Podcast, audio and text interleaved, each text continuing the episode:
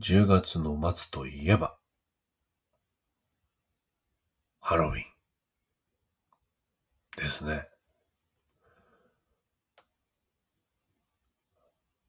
今僕はあのいろんな物事に対してね、あの寛容で ありたいと思って、えー日々暮らしてるんですけど、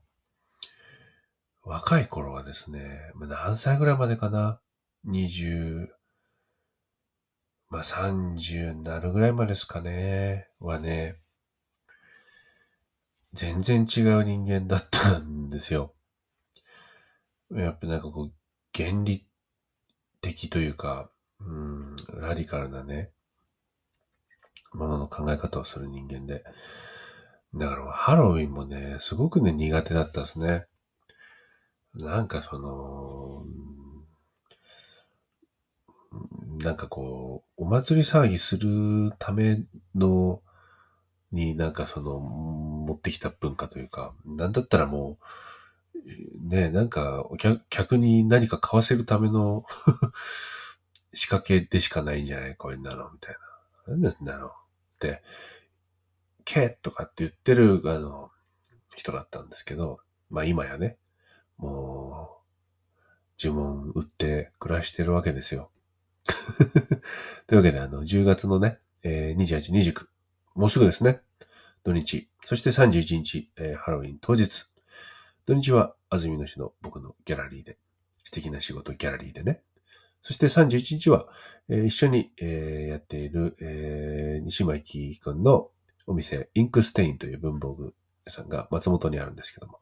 そこで、えー2018年から続いています、えーハロウィンの恒例イベント、呪文売ります2023を3日間開催いたします。えーどの会場もね、午後4時半から、えー10時までなので、えー松本だけ予約が必要ですね。安住のは予約不要なんです。えーま呪文を変えるイベントがあります。あの、詳細はね、なんだその話ってわかんない人はいると思うんですけど、詳細はあの、長、話すとものすごく長くなってしまうので、えー ぜひ、ウェブサイトで、えーご確認ください。あの、またどっかタイミングがあったらちょっと説明しますけど、まあ、よく僕は喋っちゃうからね、ないかもしれないので、えーウェブサイトで見てもらうのが一番正しいかなと思います。インスタなんかでもね、ちょくちょく、あの、イベントのことは投稿してますので、ぜひ見つけて、えーチェックしてみてください。よろしくお願いします。というわけで、えー、ちょっとね、あの、今日は、あの、ちゃんと喋りたい内容もあるんで、えーこのお話はさっさと終わらせて、えータイトルコール行きましょうか。では、今日もよろしくお願いいたします。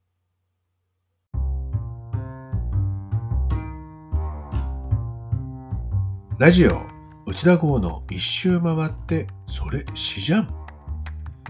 詩で生計を立てると就職氷河期の中単身開業。いつの間にか本当に詩で飲み食いできちゃっている内田号が、詩なんかさておき、SF や超アイドル、クラシックカー、呪文料理、ウイスキーガーデニング、恋愛ビジネスなどなどなどなど、時にクレイジー、時に大真面目に即興で影響なトークを繰り広げる30分の番組です。今日もぜひ楽しんで聞いていってください。それでは始まります。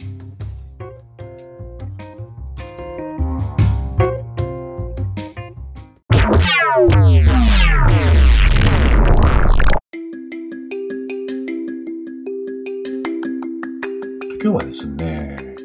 今あの呪文の話、呪文売りますの話しましたけど、同時にですね、今僕はですね、2023秋内田号ロードライブツアーというものをですね、行っております。えーでに、えー14日に、えー長野県駒ヶ根市の新区で、えー第1回目が、えー行われました。そして第2回が、えーつい最近ですね、21日土曜日、えー安曇野市、長野県安曇野市の喫茶常年で、えーライブが開催されました。そしてですね、今日、僕はですね、神奈川県二宮町のブーランジェリー山下で、今日まで開催している、えー、チギラマリコの、えー個展、フォークっていうね、あの個展が開催されて、今日最終日なんですけど、まあ、そのクロージングイベントとして、えー、このロードプライムツアーを呼んでいただいたので、えー、開催するわけでございます。というわけで、まあ、今ね、絶賛ライブツアー中なので、ちょっと今日はですね、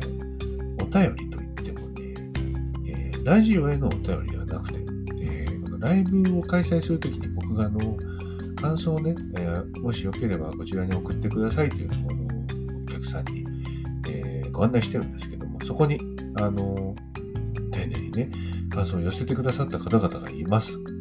えー、時々、あの、SNS とかウェブサイトでね、え、匿名で、え、掲載させていただいたりしてるんですけども、今回はちょっとその中からいくつかを、え、このラジオでも、え紹介させていただけたらなと思います。では、早速、1通目、えこれにしましょうかね。まあ、匿名で、えいきますけども、えまあ、このライブに参加した感想をこれから読んでいきたいと思います。1つ目。人生で初めて朗読会というものに参加いたしました。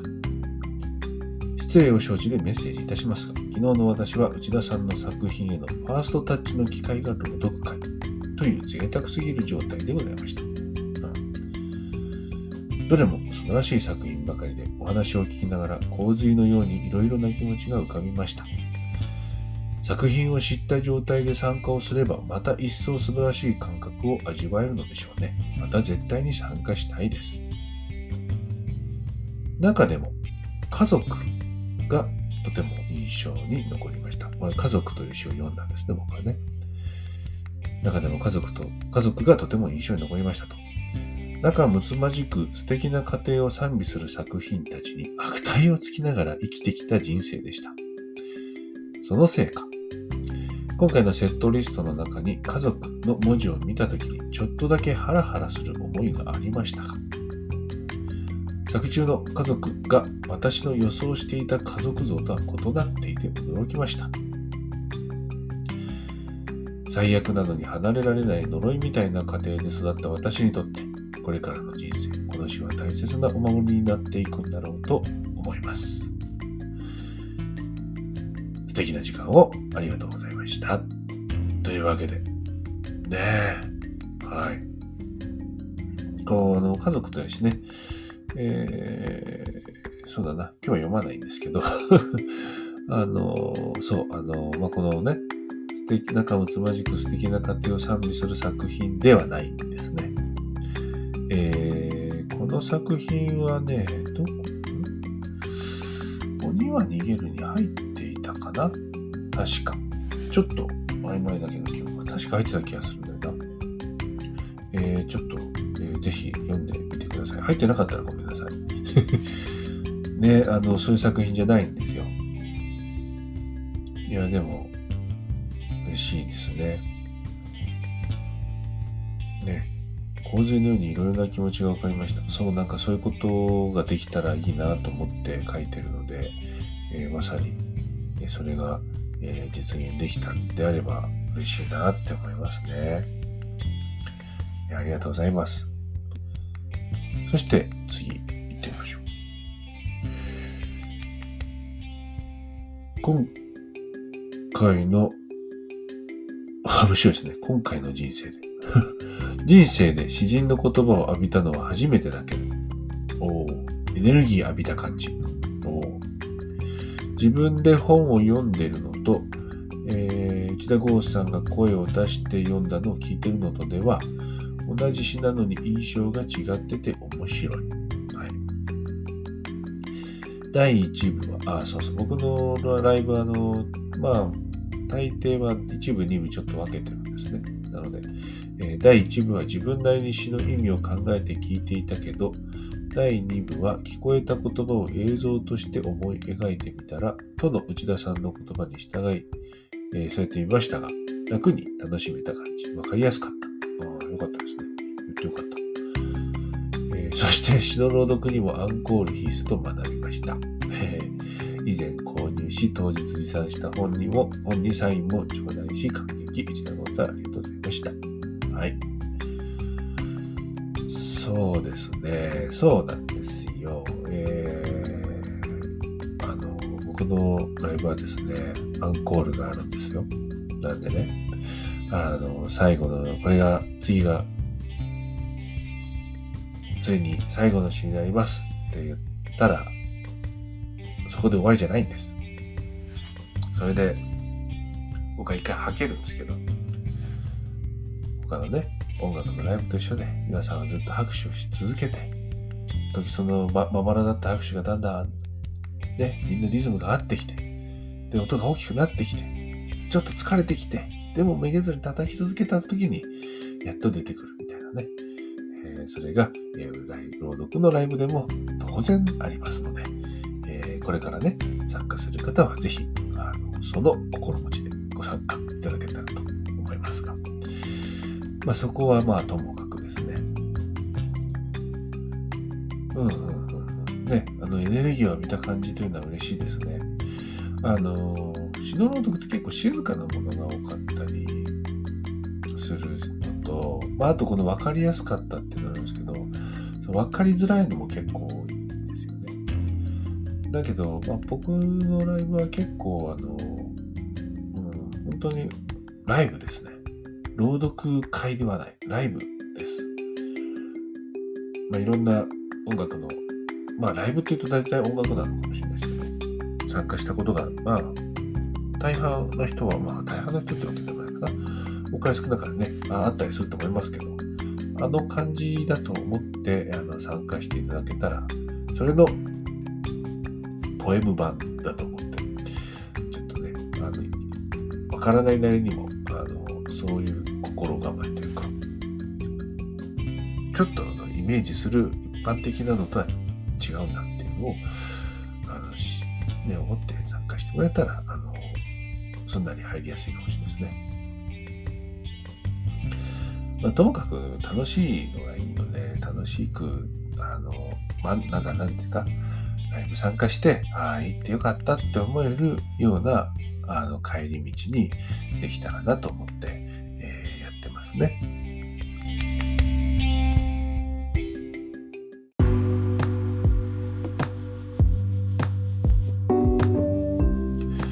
え、ある感想はですね、詩を書いてくれた方、まあその詩はちょっと長いのでね、ちょっと読まないんですけど、すいません。だけど、えー、感想ね、詩で、ちょっと詩的に書いて送ってくださったりとかして、まあその詩を書いた後ね、あの帰宅してからも心は楽しかったです。また来てください。応援しています。ありがとうございます。私は絵本作家を目指して頑張っています。ああ。ねみんな、頑張って続けてほしいですね。やっぱこの、僕もあの、前ね、どっか、な、何回目だったかな、ラジオで喋りました。あの、らしきさん、児童文学作家の屋敷かほさんがね、訪ねてきてくれて、まあ、その、もともとそのちょっと文通というか、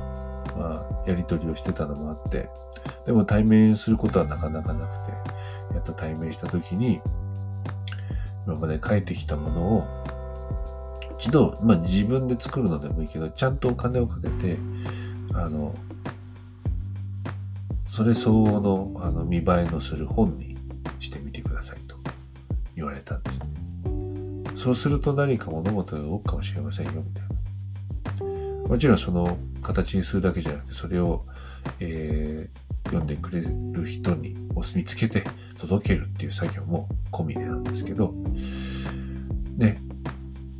やっぱそういうのすごく大事だと思うんですよ。ただ書いてるだけじゃなくて、それをどんどんどんどん世に出すと。まあ、コンクールに出して、と受からなければ自分で作ればいいんですね。ね。お金かけて。まあそのお金だってある分で作ればいい。ある分でできる最大限のものを作って、とにかく形にする。そしてそれを届ける。それをそして証拠りもなく延々と繰り返すっていう。それでしか道は開けないと、ね、ぜひ、あの、日本サッカー実現してほしいですね。ちなみに、朗読会中に2回ほど涙ぐみました。あ、嬉しい。涙ね、出るといいよね。やっぱりさ、ちょ、多分、なしきかおさんの話をちらっと出した回は、その泣くっていうのがテーマだったともう映像もないし、音楽もないし、本当に言葉だけですから、言葉と声だけですからね。その、とてもちっぽけな、あの、エンターテインメントで、でも、涙が思わずこぼれるような、あの、ね、心の動きを、まあ、反応させるとあれだけど、なんていうかな、そうね、突き動かすことができてたということでしょうから、あの、とても嬉しいですね。また来てください。これね、また来てくださいっていう言葉は本当に嬉しいですね。あと絶対また行きますって、本当に絶対来てくれる、来てくれると嬉しいですね。欲張りなんですけど。いやでもまた来てくださいって、これね、これ言われたらまた行くんですよ。これも言われると本当にやっぱり行かなきゃって思うんですよね。いやー、行きたい。というわけで福島行くんですけどね。さあ、あと最後これ読んどこうかな。えー、初めての朗読会。一番前の真ん中の特等席。そして3時間。伝説の朗読会に参加できたんです。あ、これも福島の会ですね。朗読が始まると空気がピリッと引き締まり、声に包まれます。いい声。あありがとうございます。朗読が終わると空気がふわっと揺らぎます。すごい体験でした。最初はちょっと緊張していましたが、終わる頃にはすっかりリラックス。本当に楽しむことができました。あの場を離れるのが寂しく感じました。また参加します。ありがとうございました。というわけで。ねえ、晴らしい感想ですね。ありがとうございます。いや、本当に朗読が始まると空気がピリッと引き締まり声に包まれます。朗読が終わると空気がふわっと揺れます。すごい体験でしたって書いてくださってますけど、まあこれ自分で僕がやってるので僕が言うとね、説得力がないので、やっぱこうやってお客さんが言ってくださると嬉しいですね。ちゃんと伝わるんじゃないかなって思いますが。でも、あの自分でやっていても、えー、そういう風になるように試みてはいるので、こういう風に受け取ってもらえてるってことは、それが、えー、ちゃんと、まあ、できていたんだなっていう、ちょっとね、えー、自信につながるなと思いますね。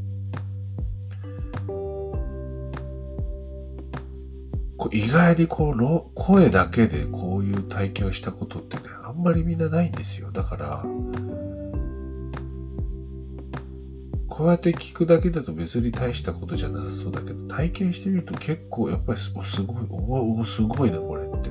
思うと思いますね。そう、最初はちょっと緊張してるけど、終わる頃にはリラックス。これもね、みんなそうですね。各会場みんなそうなりますね。あの場を離れるのが寂しく感じました。いやー、こんな風に言われたらもう止まらないですね。ありがとうございます。というわけで、まあ、4通かな、ちょっと紹介させていただきました。いかがだったでしょうね。えー、明日、まあ明日の神奈川の回はね、まあ満席になっているんですけど、えー、11月の6日、7日、6日はちょっと詩の教室入門編という、ちょっとまあなんだろう、こう、トークイベントというかですね。で、11月7日が、えー、物語食堂というね、松本でやっていると福島の食堂人とで出張開催すると。僕だけじゃなくて、料理研究家の金子健さんも一緒に、えー、会場入りして、えー、金子さんは料理を振る舞い、僕は朗読を振る舞うという、えー、イベントが昼と夜のダブルヘッダーで開催されます。で、こちらなんかまだ多分枠はあると思いますので、ぜひ、ださい。詳しくは食堂人と、人とはカタカナです。人とと書いてね、食堂人との、えー、ウェブサイト、あ、ウェブサイト？インスタの方がいいかな？インスタとか見てもらえると詳細に載ってます。申し込み方法もそちらに書いてありますので、えー、ぜひ申し込みいただけたらと思います。そしてね、11月の18日、えー、これは岡山県岡山市のスローな本屋でもスローな本屋という本屋さんでも、えー、このオードブライブを開催いたします。こちらも多分ね、まだね、えー、申し込み受付中だと思いますので、ぜひお申し込みください。今日のね、この読んだ感想を踏まえて、そんな体験できるなら、ちょっとやっぱり頑張っていってみようかって思っていただけたら嬉しいなと思います。ぜひぜひよろしくお願いします。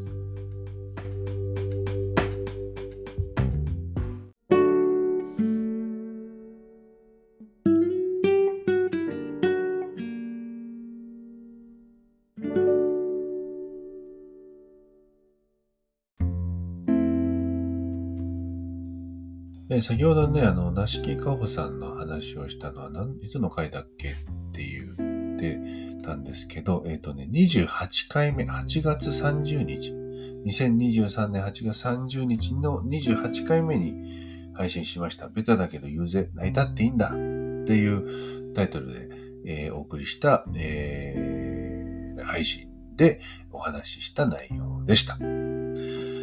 でね、あのね、このお便りですね、あ、このこのラジオ、この、その配信に、えー、お便り送ってくれてた方がいて、でそれをね、ちょっとね、あの時間の都合で読めなかったんですね、当時。なんで、えー、ちょっとね、今日はあの、それを取り上げたいなと思って読みます。えー、ゴーさん、こんにちは。いつも楽しみに聞いています。先週の泣きたい時に涙を流す、なね、翌週に送ってくれたんですね。という言葉がラジオから聞こえ、はっとして、そして泣きながら思わずメールしております。ああ。それはそれはなんか、良かったのかどうなのか、えー、いつからか大人になり、周りから大人と認識されるようになったのか。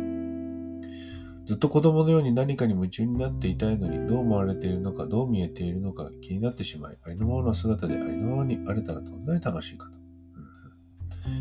20代の頃、独身時代は、仕事に打ち込み、朝から晩まで働いて、えー、やりきれなかった。もっとやりたよと悔し涙をおいおい流しながら帰りの電車によく乗っていたことを思い出しました。周りからの視線は何も気にせずに本当においおい泣いてました。あの頃はあの頃で自分の感情にまっすぐにいられてたのかなと改めて考えてみると大事な時期だったんだなと振り返りました。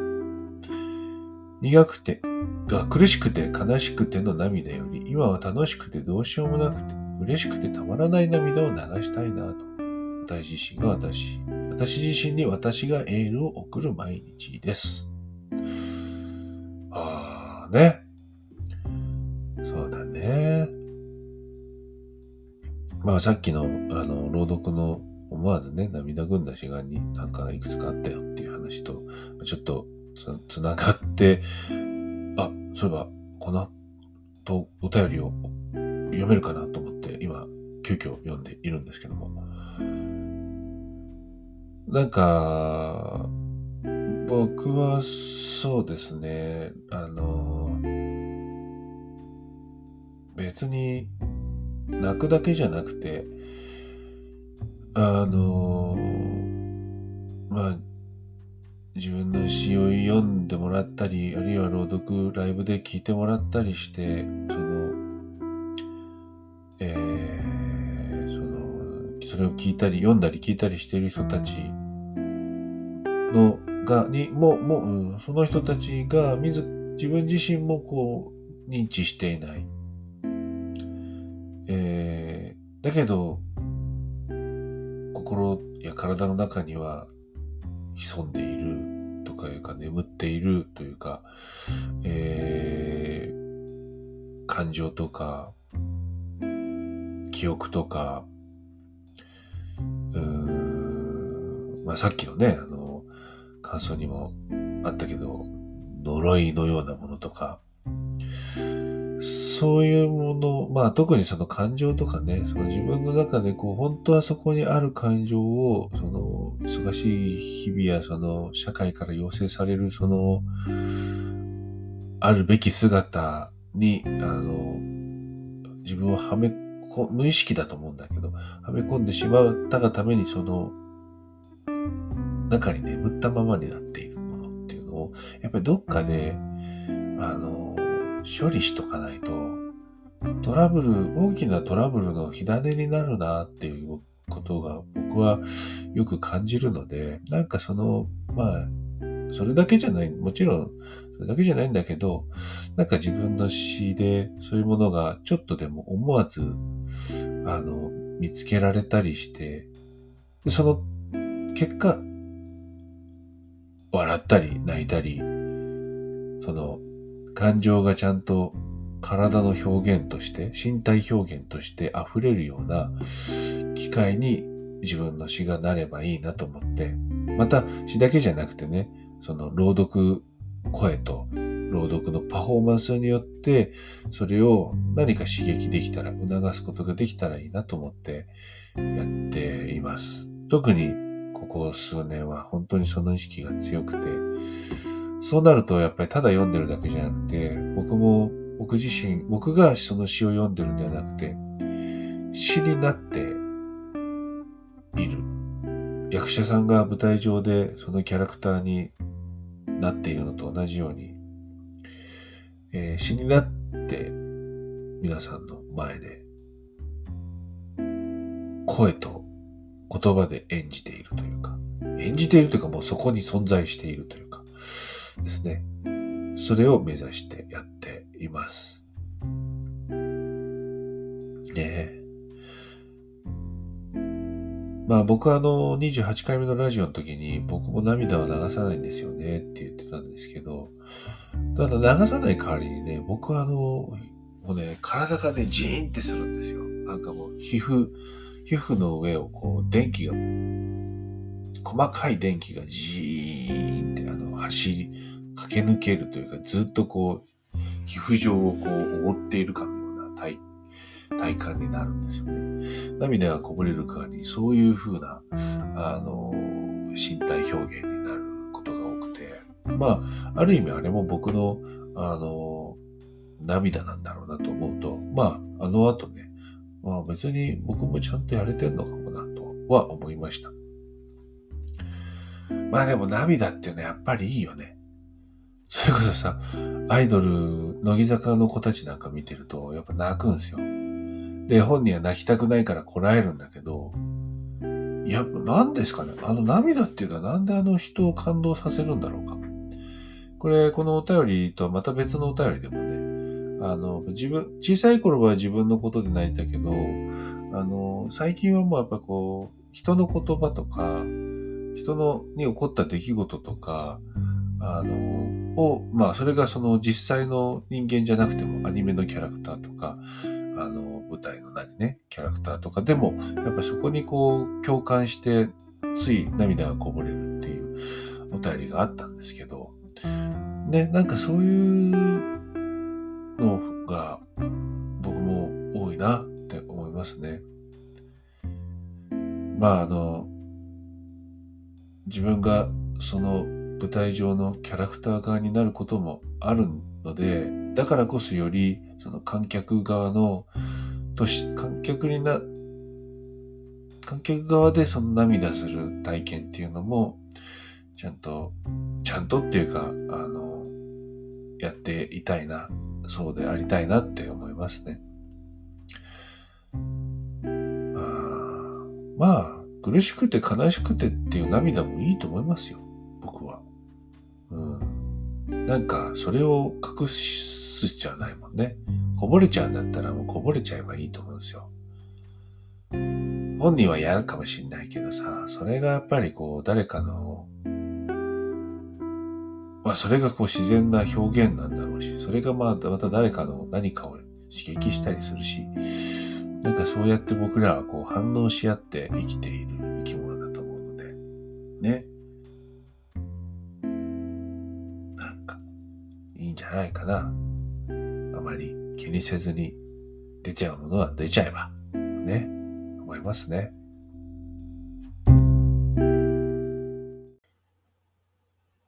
呪文。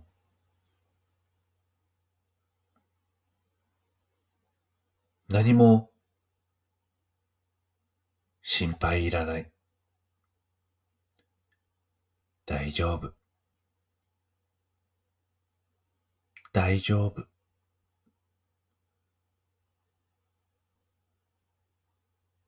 泣きじゃくる僕を抱えて母はずっと揺れている。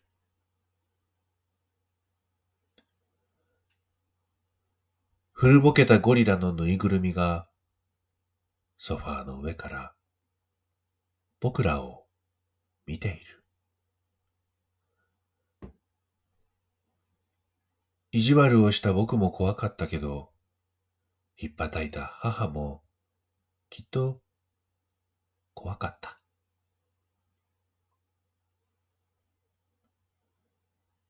テーブルの乾いたサラダ。冷蔵庫の平らな扉。壁に張り付いたカレンダー。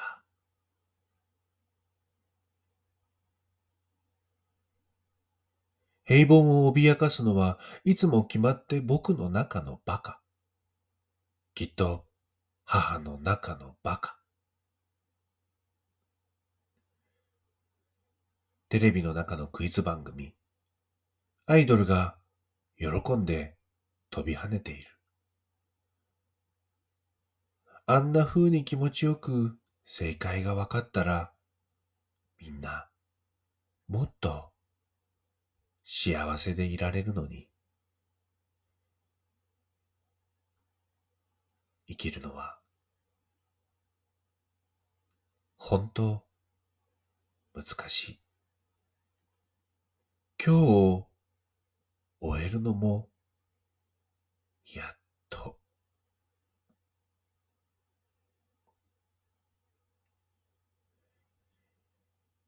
何も心配いらない。大丈夫。大丈夫。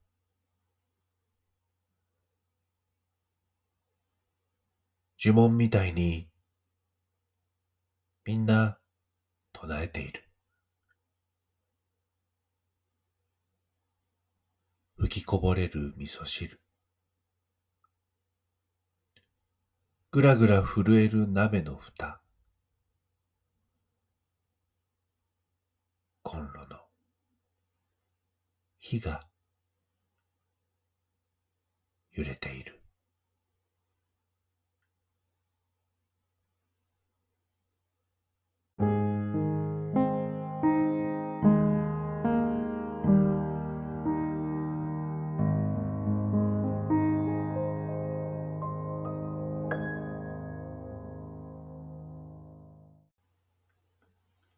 呪文という詩をお届けいたしました。この詩はですね、2020年の物語食堂、あのね、福島で出張開催する物語食堂ですね。あれの2020年に、えー、アルプスご飯で開催した時の、えー、書き下ろし作品のうちの一つでした。ちょうどね、あのー、今週末、呪文を売る、このタイミングで、そして、第2弾のこのね、涙する話、涙泣くということをテーマに、かからずもそういう話になって、で、で、福島に物語食堂をやりに行くという、あのタイミングでこの詩を見つけるというね、天才じゃないかと思うんですけど ね。いや、そんな自画自賛はいいんだ。あのね、なんか僕はこの詩は結構朗読ライブでも読んでるんですけど、いい詩がまた書けたなって読むたんびに思いますね。そう、その、やっぱこう、その、ちゃんとその詩の中に登場する当事者そのものに慣れているなっていうか、当事者が書けたな、当事者が書いたものになったなという感覚がすごくあって、ね、意地悪をした僕も怖かったけど、引っ叩いた母もきっと怖かった。こういうフレーズとか僕はなんかすごい自分で書いてても、なんか、ああ、すごい、すごいいいなと思いますね。ね、意地悪した僕も悪かったけど、引っ叩いた母も同じぐらい悪かったよね、とかじゃなくて、怖かったんですよ。意地悪をした僕、意地悪をした時って多分怖いんですよね、自分が。なんか、僕はなんかそういう自分がそうな、やれた時の感覚はそういう風に残っていて、うん、怖かったっていう。ちょっとこの意地悪をした僕が怖いと感じるっていう。ちょっとこう、テンプレートではないけど、テンプレートのこう、文章ではないけど、こう書いて読んだ時に確かにそうだなっていう感覚が、多分、えー、聞いてる方の中にも、あの、芽生えたり、見つけられたりするんじゃないかなと思いますね。どうでしょうか？わからないけども。まあ、こういうのはね、本当かどうかなんかわかんないですよ。本当にそう感じてもらえるかどうかなんか。一か八かなんですよ。書いてみて、読んでみて、で、その、ね、こうやってさっきのお便りのようなリアクションをもらって、あ、よかったとか、あ、もうちょっと違うだかなとか、っていう、この、まあ、もうトライアンドエラーをひたすら繰り返すですね。まあ、そのトライアンドエラーを得るためにも、体験するためにも、やっぱりこう出さなきゃいけないという。いつまでも、あの、机の中、引き出しの中にしまっていては、やっぱり次、ことは起こらないのでね。やっぱこうやって出して読んで、リアクションをいただくと。ね。そういうやりとりの中で、詩の文化、内田豪の詩の文化が、あの、皆さんのおかげでも結構育っていくっていうのは、あの、なんか、すごく健全な、あの、文化の育ち方だなと思うので、あの、ぜひこれからもね、えー、よろしくお願いいたします。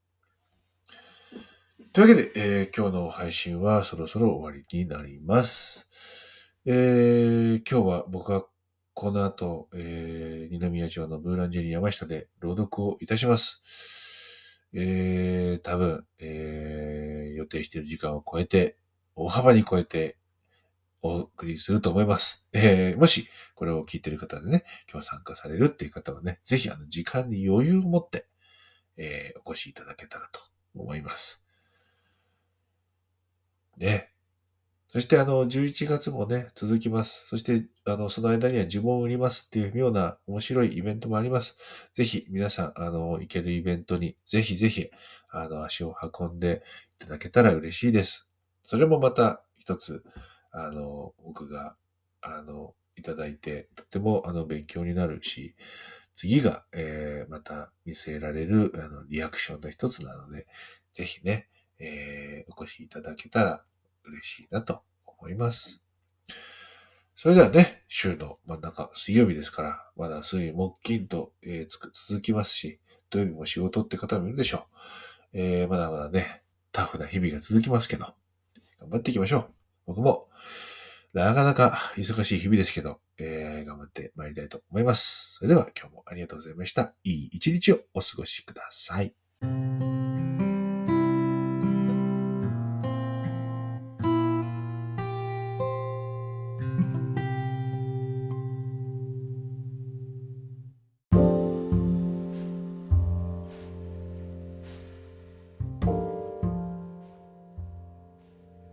ジオ内田剛の一周回ってそれしじゃん See you again. Bye.